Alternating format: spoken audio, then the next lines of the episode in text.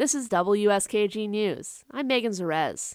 Emergency authorization of the COVID 19 vaccine for younger kids is on the horizon, but pediatricians say some parents still have concerns. In a webinar hosted by the American Association of Pediatrics, pediatrician Jesse Hackell says from what he's seen so far, vaccinating older kids it's often the parents, not the kid, who are most worried about the vaccine. They have a an argument with the parent right in front of you where the parent says no and the child says yes.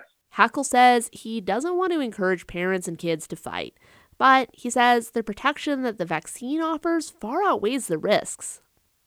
One of those risks that's gotten a lot of attention from parents lately is myocarditis. It's an inflammation of the heart, and so far it's been really rare in kids who have gotten the vaccine.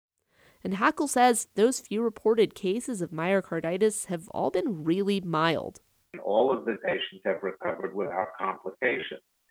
I also point out, however, that the risk of myocarditis and other cardiomyopathies from COVID is far higher than the risk from the vaccine.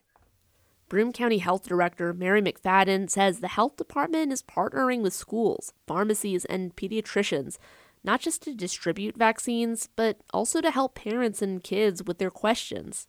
I think it's important uh, that the parents are fully on board and they're able to communicate with their children the importance of this and you know just the fact that vaccines they've been getting vaccines basically since birth and that this is just another protective vaccine.